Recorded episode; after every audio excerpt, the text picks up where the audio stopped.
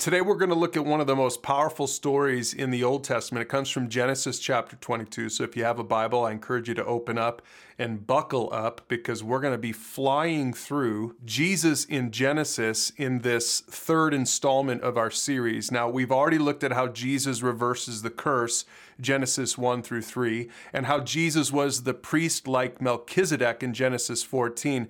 And today, we're going to see that Jesus is the son on the altar. This story story about Abraham and Isaac from Genesis chapter 22. And here's what we're going to learn together Genesis 22 provides one of the most powerful types of Christ in the Bible. That means a foreshadowing of the work of Jesus.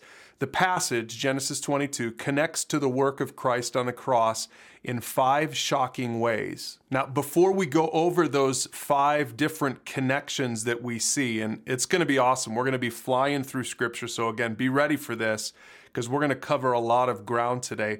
But before we do that, I just encourage you, if you haven't read Genesis 22 in a while, to pick it up and read it. It's the story of Abraham when he was called by God to sacrifice Isaac. And here's the first connection we're going to make Isaac and Jesus were both one and only sons, born by the power and the will of God. Let's look at Genesis chapter 22. It says there that sometime later, God tested Abraham's faith. He said, Abraham, he calls out to him, and, and Abraham says, Yes, here I am. And God says this Take your son, your only son, yes, Isaac, whom you love so much, and go to the land of Moriah. Go and sacrifice him as a burnt offering on one of the mountains, which I will show you. Now, I want to put this passage side by side with a passage from the New Testament, the famous verse in the Bible, John 3:16. And notice on the left, he says, "Take your son, your only son, whom you love so much." Now let's read John 3:16. It says, "For this is how God loved the world. He gave his one and only son, so that everyone who believes in him will not perish, but have eternal life." So Isaac was Abraham's beloved son, but Jesus was also God the Father's beloved son. But the connection runs even deeper. Take a look at this on the left, Genesis 18. We're backing up a few chapters to see the miraculous birth of Isaac. It says there, God speaking through a messenger, he says, I will return to you about this time next year, and your wife Sarah will have a son. Now, Sarah laughed silently to herself and said, How could a worn out woman like me enjoy such pleasure, especially when my master, my husband, is also so old? So the Lord said this Is anything too hard for the Lord? I will return about this time next year, and Sarah will have a son. And that's exactly what happened. Isaac was born to Sarah in her old age, and Abraham was about 100 years old at this point. Fast forward to Luke chapter 1, and this is the angel speaking to Mary, saying, You will conceive and give birth to a son, and you will name him Jesus. And Mary asked the angel, much like Sarah did earlier, But how can this happen? Now, this time Mary says, I'm a virgin, so there's no way this could happen. But the angel replied, The Holy Spirit will come upon you, and the power of the Most High will overshadow you. So the baby to be born will be holy, and he will be called the Son of God. So that's the first connection. Both Isaac and Jesus weren't just beloved by their fathers, but they were born miraculously by the power and the will of God. Here's the second connection the sons carried wood on their backs as they marched toward their death. Let's look at it first in Genesis chapter 22, verse 6. So Abraham placed the wood for the burnt offering on Isaac's shoulders while he himself carried the fire and the knife. Now let's put that side by side with another passage from John, this time chapter 19, starting in verse 17. It says, Carrying the cross by himself, Jesus went to the place called Place of the Skull, in Hebrew, Golgotha, where they nailed him to the cross. Now, in case you think we're just digging here to create a narrative, this was actually observed 400 years before Christ's birth by a Jewish scholar in one of the Midrash. This was even before Jesus came to the cross, but studying Genesis 22, he said, This looks a lot like crucifixion, how the Romans would make the criminal carry his own cross to his death. And here's the third connection the sons, both of them, obeyed their fathers in quiet determination.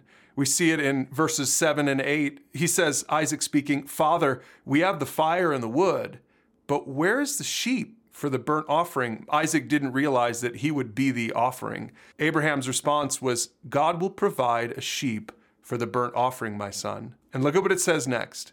And they both walked on together. You get this picture of Isaac quietly trusting his father as he walks forward toward the altar. Now, let's put this passage next to Matthew chapter 26, verse 39. Speaking of Jesus in the Garden of Gethsemane before the cross, it says that he went on a little farther and bowed his face to the ground, praying, My Father, if it is possible, let this cup of suffering be taken away from me. Yet I want your will to be done, not mine. We saw a shadow of this in Genesis 22 with Isaac's response to his father. But even the prophet Isaiah speaks of this when he prophesies in chapter 53 about the suffering servant, speaking, of course, about Jesus who would come later. He wrote, He was oppressed and treated harshly, and yet he never said a word. He was led like a lamb to the slaughter, and as a sheep is silent before the shearers, he didn't open his mouth.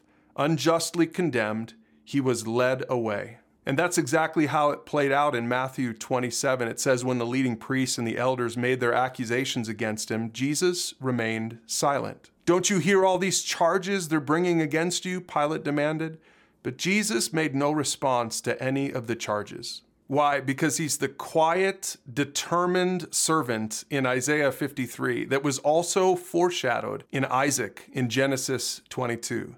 And here's the fourth connection both fathers envisioned resurrection on the way to the altar.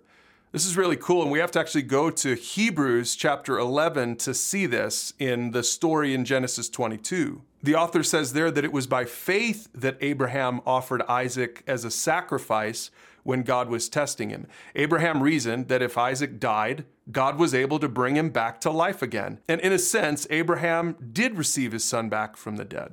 So, according to this New Testament passage, we see that Abraham had resurrection in mind as one of the possible reasons that God would have him go through with such a crazy commandment. And if we put this side by side with Isaiah 53 again, we see a clearer picture of what's going on here. It says in verse 10 there, Yet it was the will of the Lord to crush him.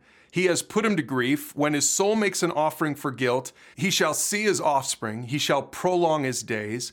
The will of the Lord shall prosper in his hand. Now, that part there that says that he shall see his offspring, he shall prolong his days, is a prophetic reference to the idea that God the Father had resurrection in mind, even as he sent Jesus to the cross. And that leads to our final connection that we need to make here in this lesson. And it's that God provided the substitute in both cases. Back to Genesis chapter 22, it says that Abraham looked up and he saw a ram caught by its horns in a thicket. So he took the ram and sacrificed it as a burnt offering in place of his son. And Abraham named the place Yahweh Yireh, which means the Lord will provide.